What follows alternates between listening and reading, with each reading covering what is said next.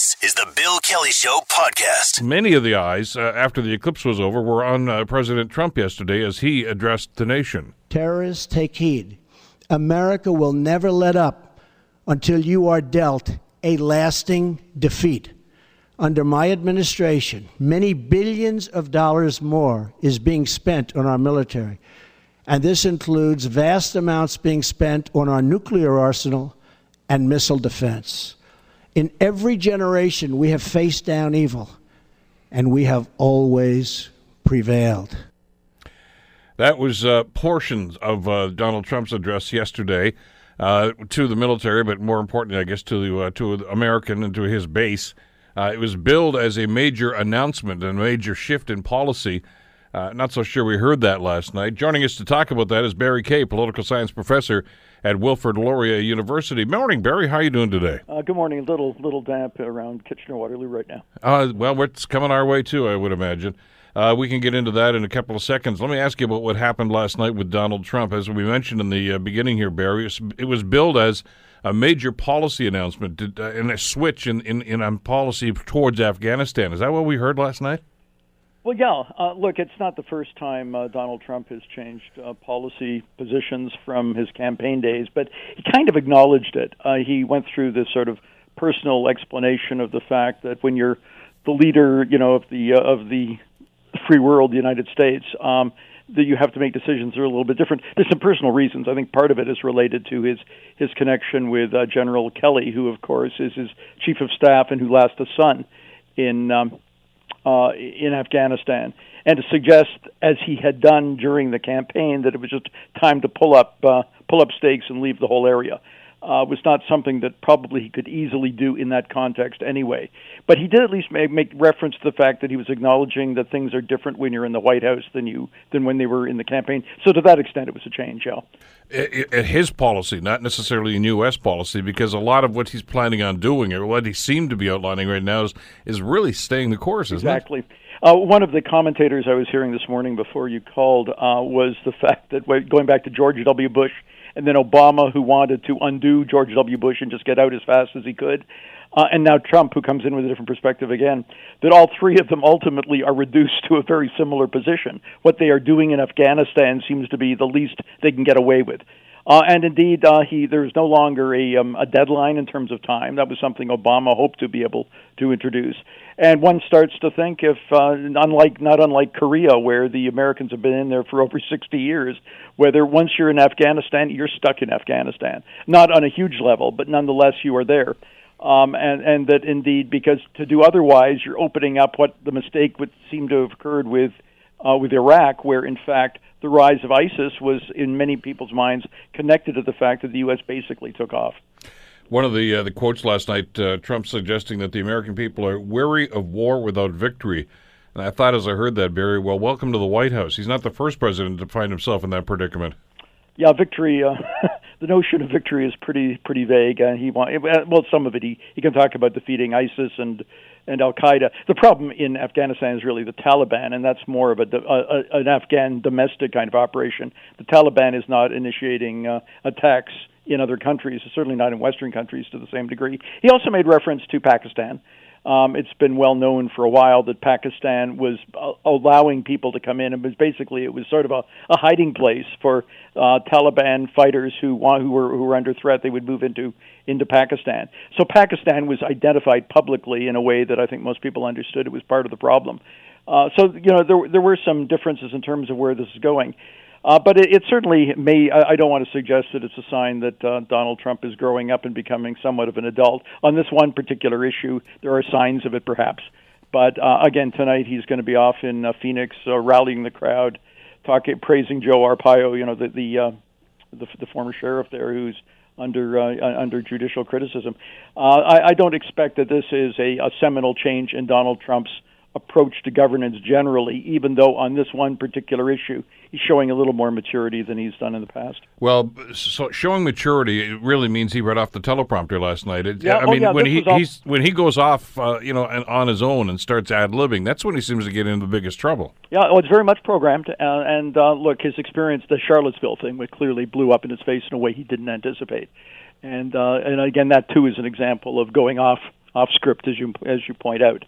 Um, yeah, the, you know, again, we're, we're, the, Trump's not going away for a while. Uh, he, he's going to be there, um, whatever many of us think about him, um, and that indeed he increasingly he's getting isolated, uh, and that increasingly uh, there are he doesn't have all that many allies, and in, in many ways he's he's I guess seen as a pariah. Uh, nonetheless, he's going to be president for a while. I don't want to suggest he's going to last out for the full four years. Things may yet happen if there's a uh, enough in the report by the Mueller Commission when it comes out. That's that's also down the road.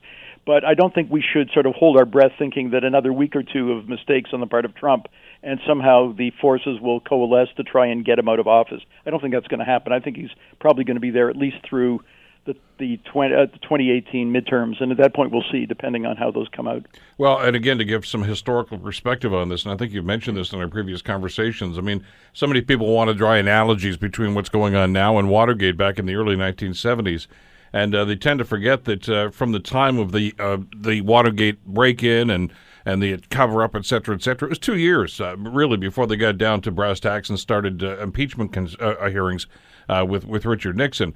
So, I mean, these things don't happen overnight. And as you mentioned, while we're talking about, well, it was Korea, now it seems to be Afghanistan, and of course, then there was Charlottesville. Mueller and his staff are continuing that investigation. Yeah, um, uh, look, what it's going to take, this is uh, getting a little bit away from the Afghan issue, but the um, what it's really going to take is a dramatic change in public opinion, especially among Republicans um, and that when Republican voters start deserting in large numbers, a lot of them are unhappy for different reasons, and it is. I don't want to suggest there isn't a change. Uh, Trump has lost almost a quarter of the vote that he had in the um, in, in last November's election. He was at 46%. Now he's down in 33, 34 the numbers that are being mentioned. But among Republicans, he's still fairly popular. And as long as he's fairly popular among Republicans, although there's some exceptions, there's a few fissures now in, in the ranks, but in general, the Republicans are not going to openly break with him and remove him unless there is a reason. Um, and uh, if there's a, a heavy report coming out from the Mueller the Mueller group, uh, that that can happen, but that's not going to be well into 2018. It may not even be uh, until very much later in the year. There will be an election between now and then. If the Republicans take a real bath, that may change things. But in the meantime, people shouldn't think that uh, Trump's departure is around the corner. No, and, and I think that would be folly, and it, no matter how you feel about Trump, for that to happen. But your point about him isolating himself, I find interesting, though, Barry. Uh, we saw that happen, of course, uh, with the health care bill.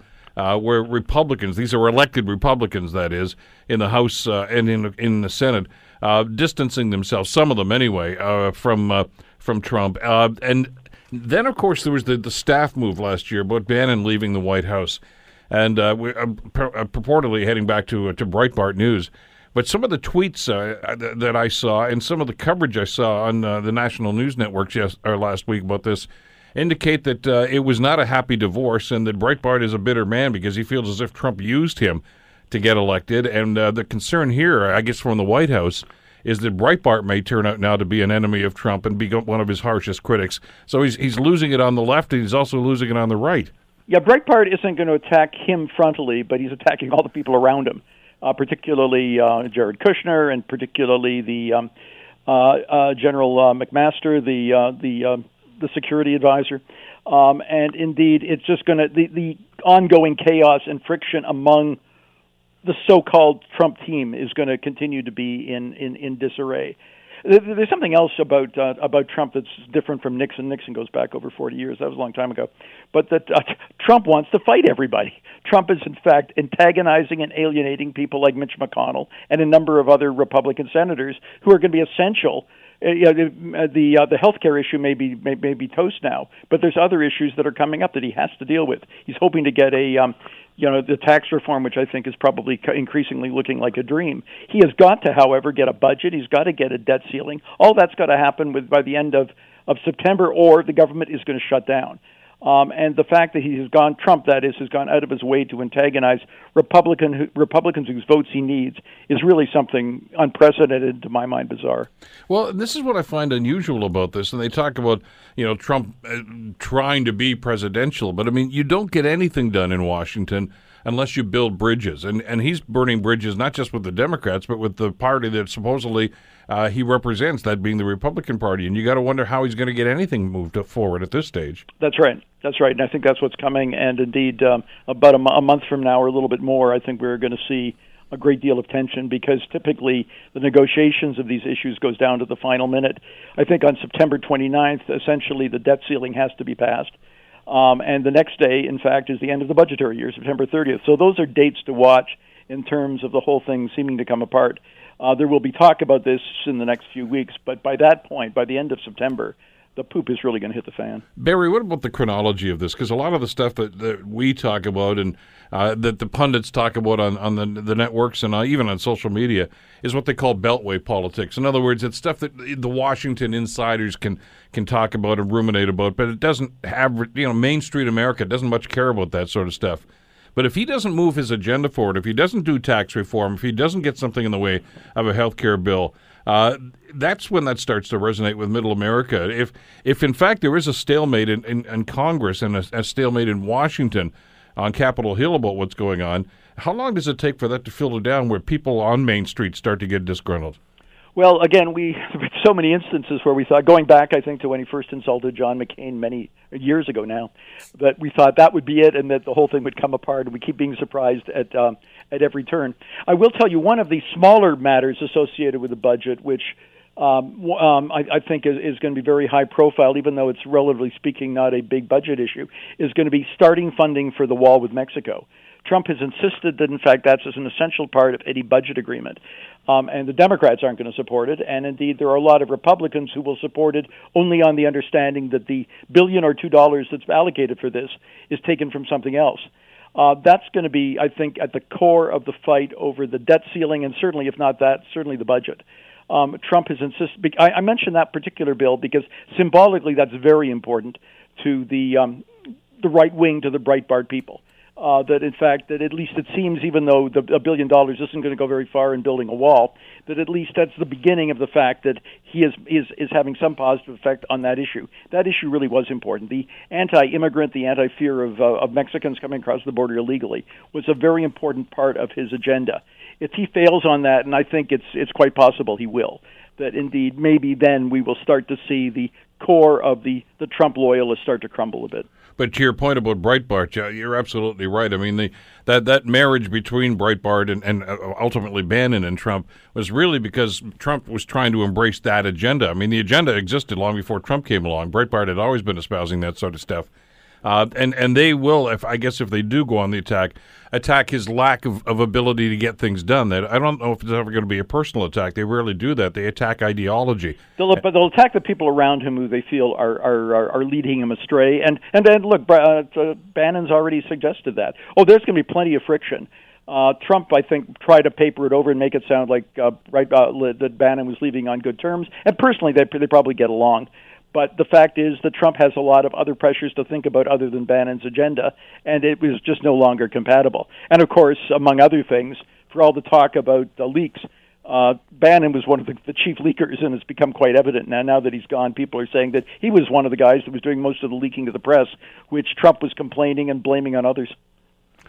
Is that move of, of Bannon out of the White House right now? Is that a victory for Jared Kushner? Oh yeah, sort of. Um, in a in a way, I think we always knew that Kushner was going to prevail over Bannon in the first place. Uh, yes, it's a victory of sorts, but I think in terms of, you know, Kushner isn't the the political actor himself. He's there essentially to help his father-in-law. His father-in-law trusts him because he's family. Trump, Trump doesn't trust a whole lot of people. Um, and indeed, there's that the family connection is, is important to him. I'm not at all convinced that Kushner, however, can get a whole lot done in any particular regard. Kushner, in fact, is among the people that would have been uh, advising, and his wife, uh, his, uh, Trump's daughter, advising more moderate positions. And for the most part, we have not seen much of that coming from Trump on whether it was on global warming or on anything else. Um, so to suggest that it's a huge victory for Kushner, I think, is probably exaggerated. In the fight between Kushner and and Bannon, sure, Kushner's up, McMaster's up. There are others around him. Uh, Cohn, uh, the, the financial, the, the economic advisor, he is up in that Bannon is is no longer right in the White House. but it's not clear that they are necessarily having significant victories that are certainly going to lead to the passage of legislation. I mean, when we come back to what we were talking about just a couple of minutes ago, I think we are coming to the point where this is going to seem to be a very hollow presidency, where not many people are, are sort of pay, are paying much lip service to what Trump is doing, and to the extent possible, will work totally around him. And that, that's what I think congressional Republicans are going to be increasingly doing. Well, as you say, he stuck to the script last night, and uh, he's actually getting some pretty positive response in some circles uh, from how he delivered the speech. But as we found out with Trump, if you don't like what he's saying, just wait 15, 20 minutes until he goes back on Twitter, and uh, we'll have a whole different series of things to talk about tomorrow. Yeah, Barry. he'll be in Phoenix tonight, uh, talking to sort of you know get throwing red meat to his loyalists, and that, yeah. that's probably going to be very different. Sure is. Barry, thanks as always. Great having you on the program again. Bye bye now. Barry Kay, of course, political science professor at Wilfrid Laurier University. You're listening to The Bill Kelly Show, weekdays from 9 to noon on AM 900 CHML. There is a uh, an election here in the province of Ontario coming up next spring. Uh, three months ago, uh, well, we knew this was happening anyway. Uh, you would have said, and the the good money, the the smart money, I guess, would have said, well, Patrick Brown's going to be the next premier. He had a huge, huge lead in the polls at that time. The uh, Kathleen Wynne Liberals were uh, languishing, I guess. some say in third place in the polls. But there has been a dramatic change. Uh, at one point, actually, the Liberals had a slight lead in public opinion polls here in Ontario. Now, uh, well, the latest one I saw anyway had them, uh, I guess, essentially at a dead heat, give or take one or two percentage points, but that's always within the margin of error. So, what's going to happen? Is it predictable what's going to be happening in the next provincial election? Uh, and as uh, as uh, an op-ed piece in the Toronto Star suggested right now, uh, Kathleen Wynne is not going to quit and don't write her off yet. Uh, Patrick Brown, they say, has a lot of work to do, but I would suggest so does Kathleen Wynne, and so does Andrea Horwath, for that matter. Trying to predict these things can be uh, rather tenuous at best. Joining us to talk about this is uh, Cheryl Collier, who is uh, Collier rather, who's associate professor of political science uh, from the University of Windsor. Cheryl, thank you so much for the time. It's great to have you with us today. Thanks, Bill. Good to be here. I don't know if you can predict elections uh, at any time, but uh, this one here in Ontario um, looked like a foregone conclusion uh, uh, about four or five months ago. Cheryl, what's happened in the meantime? Well, I guess there's a there's a couple of things that are that, that are going on right now. One of the things is is the uh, is the identification I think with the party label versus um, maybe some people's uh, you know, desire for change. And we know from the last couple of elections that the conservatives have lost um, some of their, uh, I think, identified uh, voters. Um, and I'm not sure that those folks that are kind of in that undecided range have decided what they're doing yet.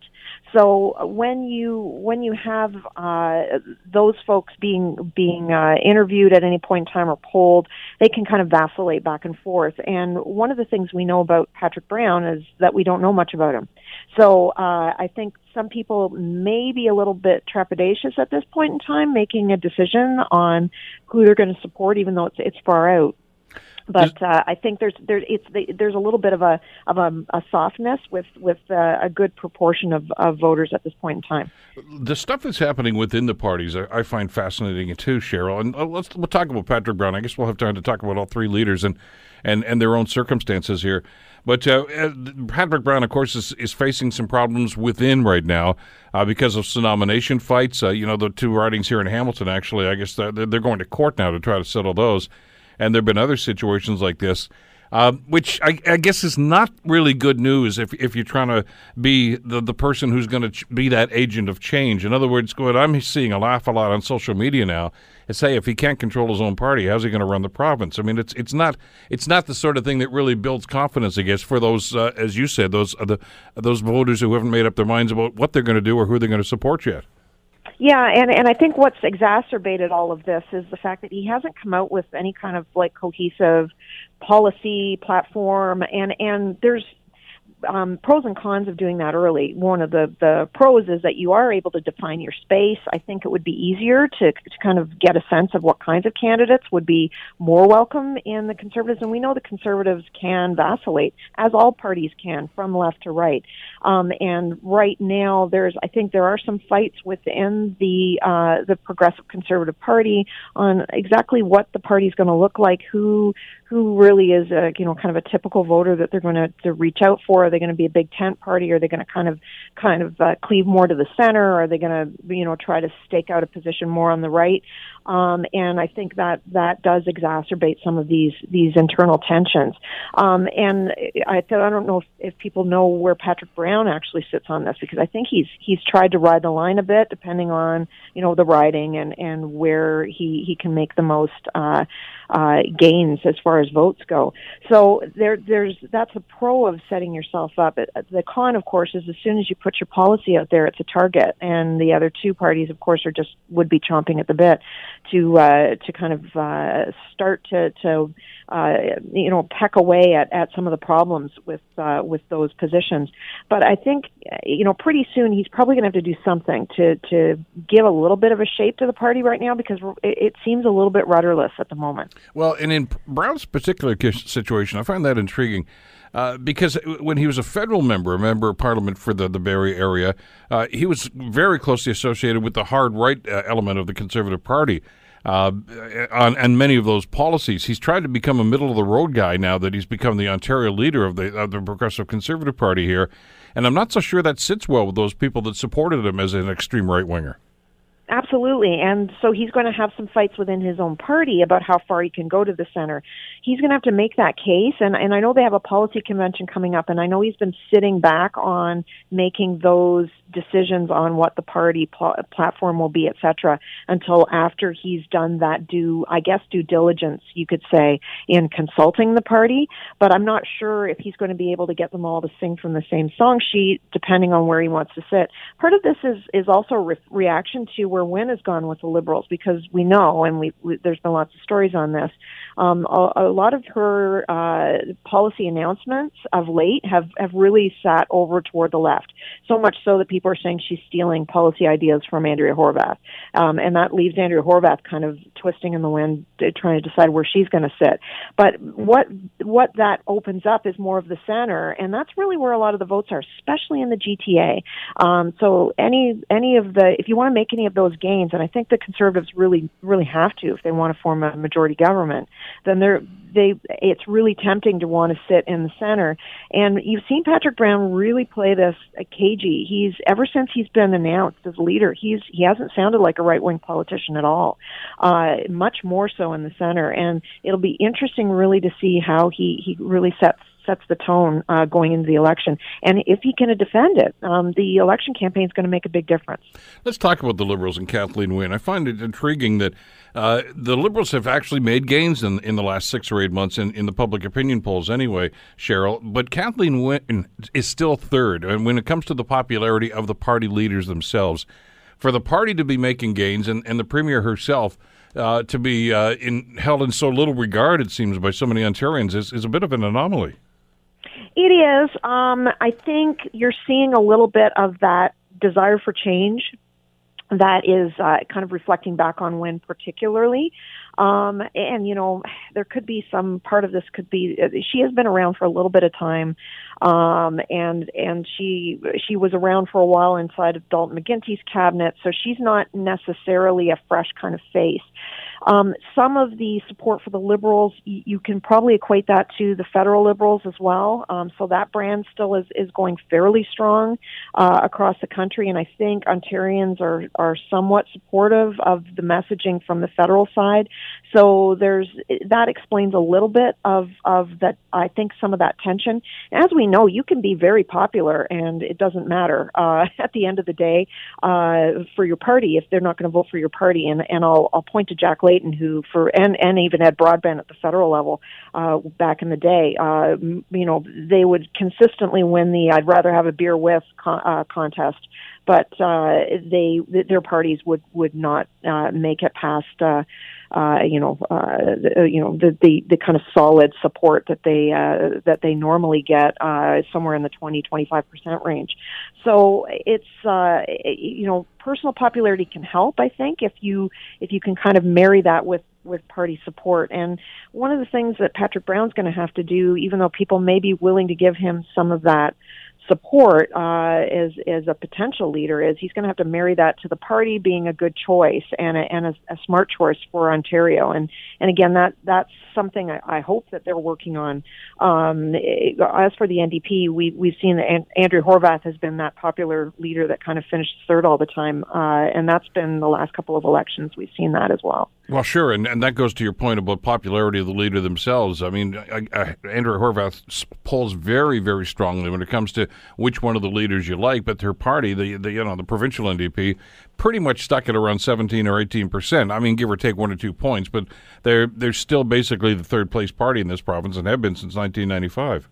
Yeah, and it's interesting that the party is, uh, you know, has has continued to support the vision of where they've gone, especially after the last election. I think a lot of people were a little bit upset that um, that Horwath kind of forced the election and then actually ended up, you know, not making any gains at all. Uh, you know, when that uh, when that election was all said and done, uh, and and they had it really had an opportunity to hold the Liberals' feet more to the fire, especially if they could have held them to a, uh, a minority uh, government, but uh, they weren't able to do that. I'm not sure where they go from here. Um, I would say they're probably in more trouble than the other two parties, to be honest with you. I guess the, the big question right now, though, given the, the the weirdness of what's going on here, with the Liberals holding their own and yet Kathleen Wynne not uh, in very high regard, voters will would people vote for the Liberal brand in spite of Kathleen Wynne? Because that's almost the, the polar opposite of what we see a lot in politics these days, where where a party actually rides the coattails of a popular leader. That's not happening here in Ontario. No, and you know, there's um, uh, recently uh, uh, John Laschinger came out with a book. Uh, John Laschinger has run a lot of campaigns right across Canada, including in Ontario and including in in uh, the GTA uh, for mayoral a couple of mayoral races uh, in uh, actually in Toronto. Um, and he kind of boils down um, election winning to two things. One is the desire for change, and I think that desire for change is there in Ontario, but it also has to combine with a management of expectations expectations. And I think right now our expectations are pretty low for uh, Kathleen Wynne. And this is one of the reasons I think that you had the column in, in the Toronto Star today saying, you know, don't count Wynne out because basically I think everybody almost has. Um, and anytime she's able to, to kind of hold the the party together and and uh, and uh, you know come up with some ideas uh, that maybe some people find attractive. Those are those are managing those kind of really low expectations, and she's she's really outperforming those. At the same time, you've got uh, I think there's some high expectations on uh, you know the unknown quality of Patrick Brown at the moment, and whether or not he can manage those will make a big difference. I really do think the campaign's going to make a difference. I would not want to bet anything right now uh, on who's going to win this election. Well, let, us talk about where the election is going to be won, too, because we've seen this happen in the last couple of provincial elections. Uh, let's face it. I mean, Tim Hudak was, was supposed to be the next premier when Kathleen Wynne ran the last time. Uh, and not only did she win the election, of course, she won a majority government. Uh, and, and that's happened a couple of different times now. John Tory was supposed to have been taking out Dalton McGuinty, and that didn't happen. So you're right. Once campaigns start, uh, you never know where they're going to go. But but let's let's talk about st- strategy here and geography because when you look at, at the results here, and, and I think any political party that ignores the rest of the province would do so at their own peril. But is it is it a, a truism that Ontario elections are basically won and lost in the GTA? I think so, and that's because really uh, Ontario overall is mostly a centrist or center right kind of party. Think about the Tory dynasty that that governed uh, under with the Big Blue Machine, Bill Davis years, you know, for years. Um, and even even if we look at the recent uh, the Liberal move uh, into power and and the fact that they've been there over ten years now, that that hasn't really been, except for some of the policy announcements later that have maybe kind of cleaved a little bit more to the left um, they're still kind of straddling the center, and the center really does reflect where most of the population is around the GTA. There are some, you know, uh, enclaves in, in cities that will tend to go a little bit more to the left, a bit more progressive. Uh, we see a little bit of that up, up north as well. Um, and then, of course, you've got your urban kind of or sorry, your your rural areas that that tend to be pretty solidly progressive conservative. So um, you're right. I think appealing to the centrist voters in the GTA is the ticket this time around. And if, if I'm Patrick Brown, I'm going to say, okay, uh, you know, are my right wing, strong, stalwart uh, supporters are they going to support any other party but mine, regardless of where I go? Maybe I should go a little bit more to the center. And I think these are some of the strategies that he's trying to kind of weigh at the moment. Although there is a threat of you know the uh, a faction kind of trying to form its own party and having a split and we've seen that happen in some other provinces as well notably Alberta although they've they've now come back together again so sometimes if you upset that right wing base too much you can you know cause a schism inside your own your own party and that can be devastating down the road. It's how you manage those expectations, whether or not you can say, look, we're going to get power and it's going to be better than, uh, you know, what we've had these last 10, you know, uh, 11, 12 years that we've been in the wilderness here. But that's, a, and, you know, stay with me is, is kind of the the the, uh, the messaging that you could use there. Sure, but I mean, if you do that and simply say, "Well, look, you're a conservative, you're going to vote for me no matter what," uh, past elections have indicated, or liberal, whatever the case might be, that that may not be true. If they are really disenchanted with you, they don't switch parties; they just don't vote. That's true. That is true. Um, but when you're looking at a change election, then you it's harder for the party in power to actually get their vote out. So as long as you can get enough people that want change to vote for you, um, and you can make that message appealing enough to both, you know, a lot of your supporters, your core supporters that are going to, you know, that they they want to vote. They're not going to stay home because they, you know, they they don't want a liberal government, right? That's uh, that's that's a kind of the boogeyman at the door there, and uh, they want to because they've had it and they're kind of tired of it. So they'll come out and support you, and as long as you can get enough of those, you know, those those undecided people that may be cleaving a little bit more centrist then I think that's the recipe for success in Ontario. And you can make a good, um, uh, I, I would think, a narrative about fiscal responsibility, kind of being uh, uh, a little bit uh, lackluster the last, uh, uh, you know, definitely the last few years uh, with the, this current government, um, and and that is a message I think that appeals to a lot of people, particularly around the GTA. With that in mind, though, you would think then that all three leaders are going to be concentrating on, on issues that I guess would resonate with voters that live in, in those large urban centers, whether it's Toronto, Mississauga, Ottawa, places like that. Uh, so you see Wynne focusing an awful lot on transit, for instance, and, and, and the huge investments that they've talked about, about LRT systems and buses, et cetera, like that. I, I know that's not great news for cities like Windsor, where you are, or Hamilton, where we are right now, because we want to kind of get our way up into the trough, too, to make sure that we get our fair share. But but you mm-hmm. would think that, that, that, these all three parties are going to look at that and say that's where the votes are right now. That's where we have to concentrate.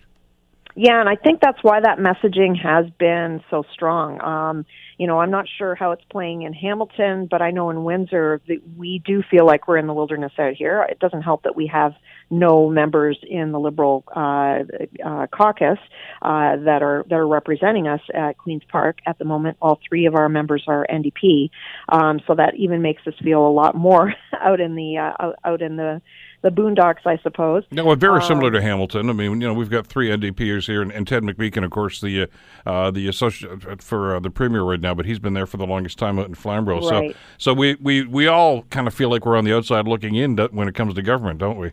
Yeah, that's that's correct. And you know, they may kind of make the odd visit, but not. Uh, there's no kind of understanding of, of some of the policy uh, uh, challenges uh, for people outside the GTA. And I, you know, we I think a lot of us predicted this, particularly because Wynne herself is from Toronto, and she tried to maybe play with this a little bit by. Uh, you know, appointing herself uh, in these, at least initially, to the agriculture portfolio, and to, to say she'd be interested in indigenous issues. And I think she has uh, a desire to reach out to those areas, but I don't know if that's that's uh, you know really in her DNA. She she comes from Toronto, and and uh, the party is is very comfortable courting those votes.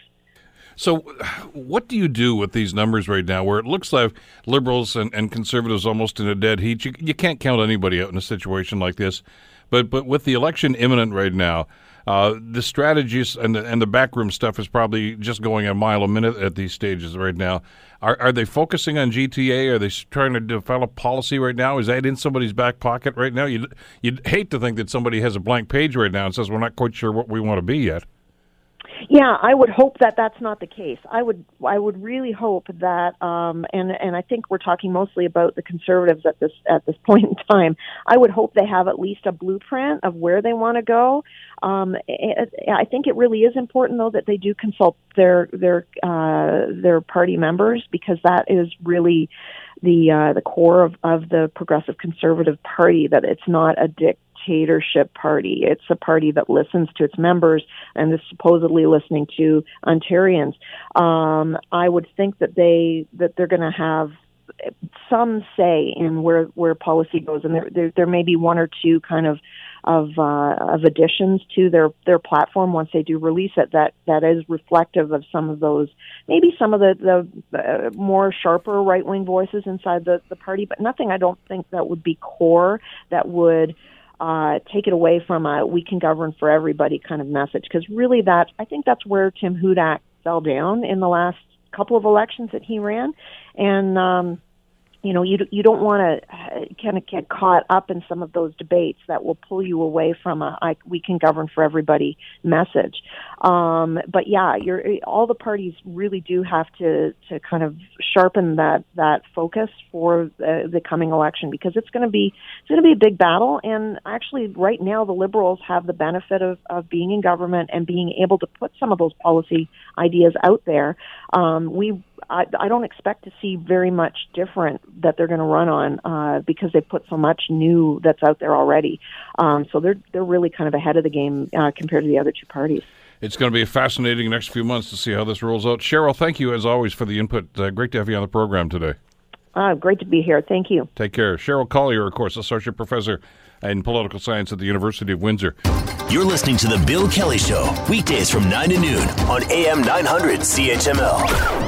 We did a, a five-part series uh, some weeks ago here on the Bill Kelly Show about opioid uh, addiction and the uh, the crisis, and I think that's a very apt word for uh, what we're dealing with. Uh, on a national level, the numbers are alarming. At a local level, here in the Hamilton area, uh, they're staggering. we exceed the national average in many instances when it comes to opioid abuse, and it's it's kind of a scary statistic. Well, opioid medications, we're told now in, here in Ontario, are being prescribed with more care and in smaller quantities but we're not out of the woods yet. The report suggesting also that many patients' uh, consumption rates are actually exceeding limits. That can be hazardous. That could be fatal. Joining us to talk about this is Tara Gomes, lead investigator of the study, epidemiologist, uh, principal investigator with the Ontario Drug Policy Research Network, and also a scientist in the Li Ka-shing Institute at St. Michael's Hospital in downtown Toronto. Uh, Tara, thank you so much for the time. It's good to have you with us today. Thanks for having me. You know, as we have this discussion, and I found this to be the case when we did our, our five part series on this a few weeks ago here on the program, Tara. Uh, one of the biggest problems I think we're facing here is is a, people's lack of knowledge as to actually what we're dealing with here about what opioids are and who's using them. Absolutely. That's been a gap in knowledge for everybody because we just simply haven't had a lot of data across the province or even across the country. And so, one of the reasons why we did this report was that we now have access to data on all prescription opioids that are dispensed across the province. So, we can really start to try and understand what the various patterns are in prescribing across different regions as well as in different demographic groups because I, I, know that oftentimes, and I found this to be the case from some of our listeners when we started that that series, uh, they thought, well, these are just drug abusers, these are junkies, these are street people that uh, that are sadly down in, in, in their their luck and and they're hooked on this stuff. Uh, and that may be an element. There may be people doing that, and we categorically we and we know that that's the case. But these are doctors, lawyers, uh, professionals. These are people of all walks of life. Absolutely, and what I found really interesting in our report when we looked at, um, you know, the the demographics. So, for example, the income breakdown of people who are getting prescribed opioids to treat pain.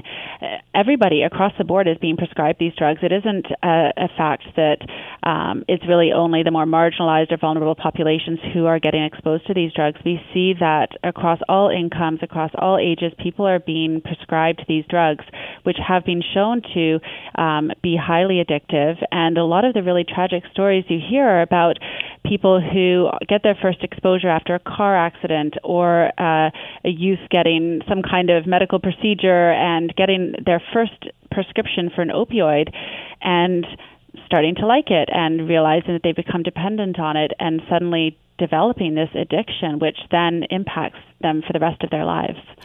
Well, I, I, had a discussion with somebody just a couple of weeks ago who's uh, about to have surgery on on their knee, and and they're, fr- they're frankly they're worried, uh, Tara, because they've heard some of these stories and they're saying, well, you know, I'm I'm going to be in a lot of pain. The doctor told me that post op, and you know, probably going to be on some kind of a painkiller. I'm afraid I'm going to get hooked, and uh, that, that's it's kind of the other end of the spectrum, but that's a, a, a mindset that's out there as well.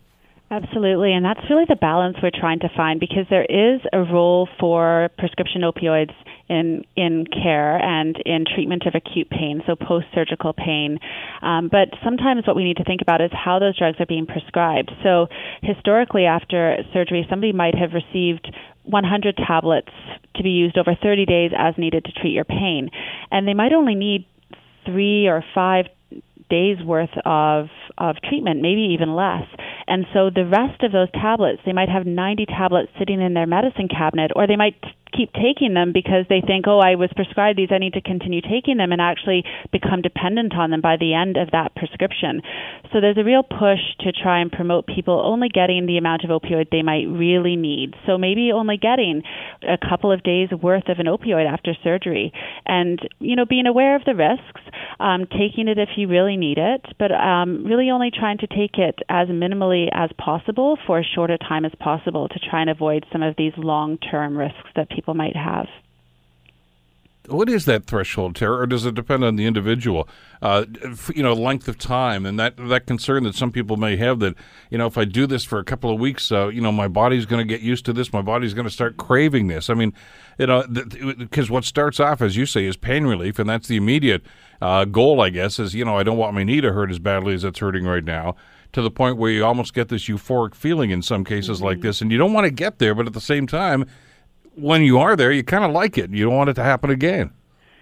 Yeah, and that's a real challenge. It can be very difficult to identify who is going to become a problematic user of opioids, who might experience that euphoria. Some people, um, you know, take an opioid and hate the feeling that they get from it and never want to touch them again, and other people really like it.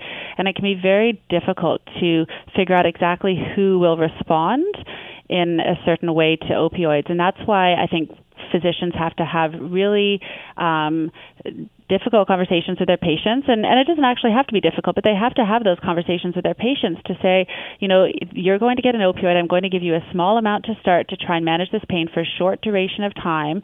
But these are the things that could happen. And if you start to feel this way you need to come and talk to me. And we're going to try and you know you know, go slow and with your dose and not use this for a really long period of time so that we can try and avoid some of those risks. So let's not be afraid of these if it's really necessary at the outset, but let's be really cautious with the way that we are prescribing these and let's make sure patients are informed because somebody might have a history of substance um, abuse in their family or themselves with alcohol or other drugs and say, you know, I know that this could be a problem for me, so I don't actually want this drug.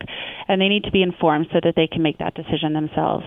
I told our audience in the past though that because that was my situation. Uh, I've, I've had two knee replacements and and obviously post op uh, the pain is pretty severe. But I got to tell you, after a couple of days on that stuff, I, I, told them get me off of this. It was driving me. I was getting paranoid, schizophrenic, claustrophobic. I mean, you name it, and I, I just couldn't take that. I said I'll I'll, I'll, I'll take the pain instead of that. Uh, and that's you juxtapose that with the uh, the the the feeling that some other people said, uh, "Hey, I can't get enough of that stuff." And and I guess it's got to be awfully difficult right now for the medical profession right now to deal with this because you don't know how people are going to respond. Absolutely. It's a really challenging environment because pain is difficult to treat and can be really horrible for people post surgery or post trauma people experience severe pain and really need relief from that because it can really impact their entire lives. And so physicians are put in a really tough spot where they really want to try and help their patients, but at the same time, they don't want to do more harm than good by having them become dependent on one of these drugs. So I think it really is about that conversation, close monitoring of people when they start these drugs, not escalating them on high doses. If these drugs aren't working to treat someone's pain, perhaps they need to try something else. They need other medications or other non uh, drug options like physiotherapy or rehabilitation or other forms of pain management that might actually be more effective for their pain instead of simply continuing to escalate dose and hope that a higher dose of an opioid will work.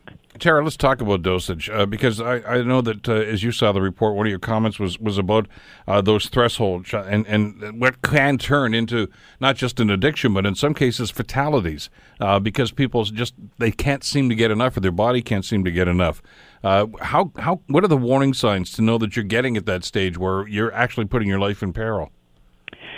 Well, you know, sometimes that can be difficult. The doses that have been um, laid out now in clinical guidelines, both in Canada and the U.S., suggest that if you're getting more than 90 milligrams of morphine or equivalent, so they've set a threshold for a dose beyond which clinicians should really try and avoid because there have been studies done by our group and others that show that once you go past that threshold, your risk of uh, dying from an overdose doubles, and your risk of being injured in a motor vehicle accident goes up 40% because your opioids also impact your um, ability to pay attention and your reaction time. So people are more likely to be involved in motor vehicle accidents. So there are a number of risks that come with going beyond that dose threshold.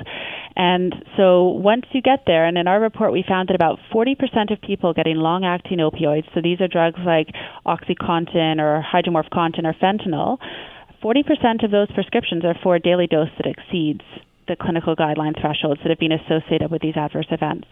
So, if people are worried about the dose they're on, they really need to speak with their clinician because there are ways to actually work with, closely with your physician to bring your dose down slowly because at that point you're going to experience some withdrawal as you lower your dose.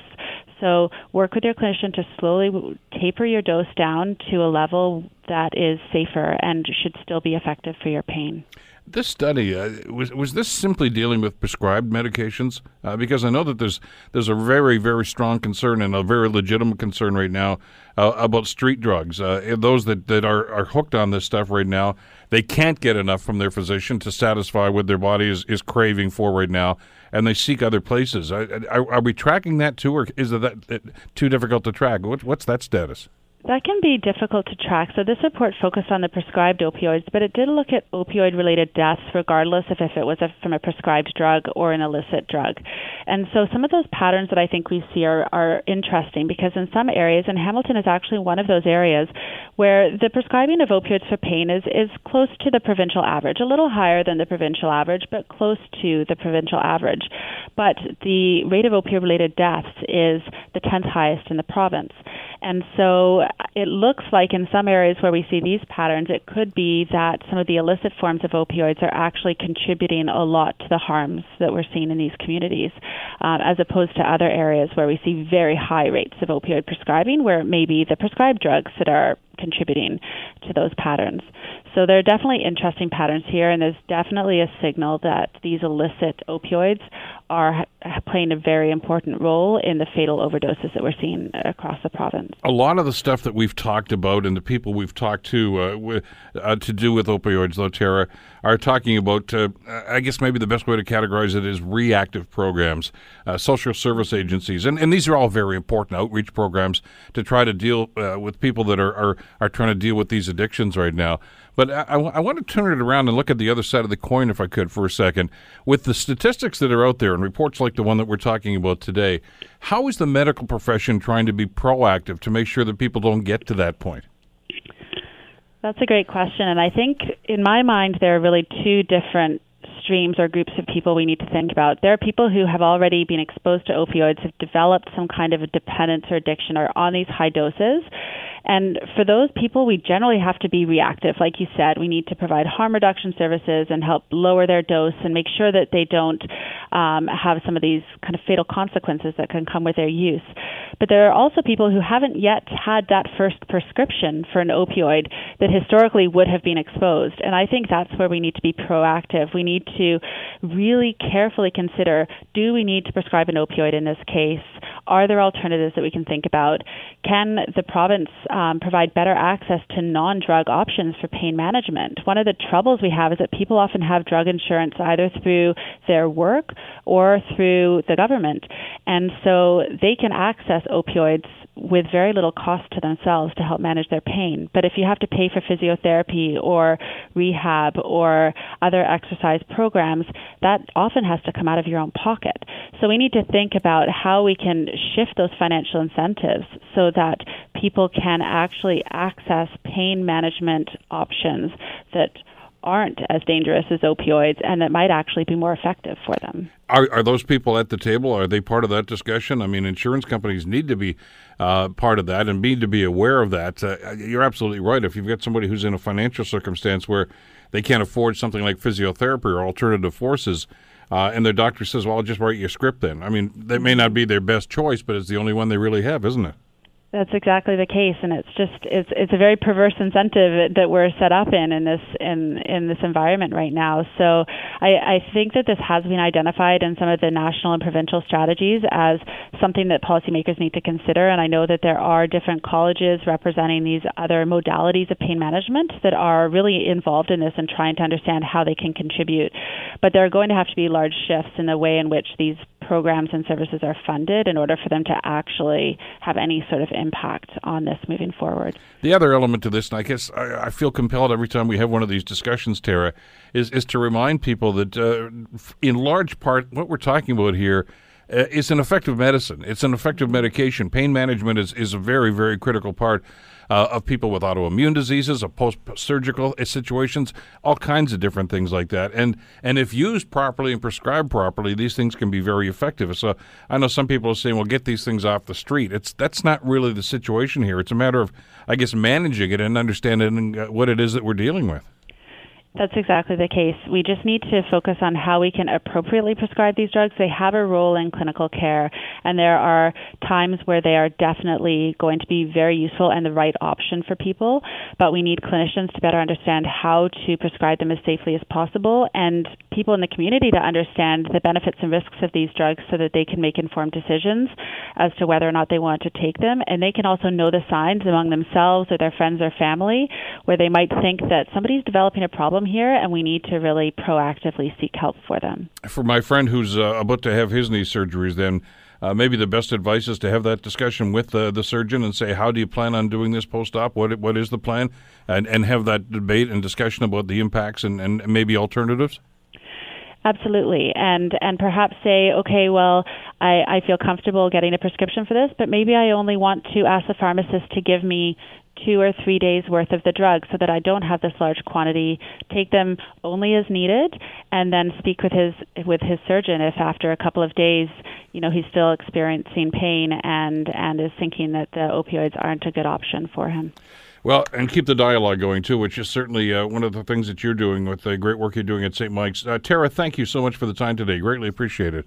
Thanks so much. Take care. Tara Gomes, of course, uh, from St. Michael's Hospital, uh, part of the uh, Li Ka-shing Institute at St. Mike's, and of course, the lead investigator uh, in this study. The Bill Kelly Show, weekdays from 9 to noon on AM 900 CHML.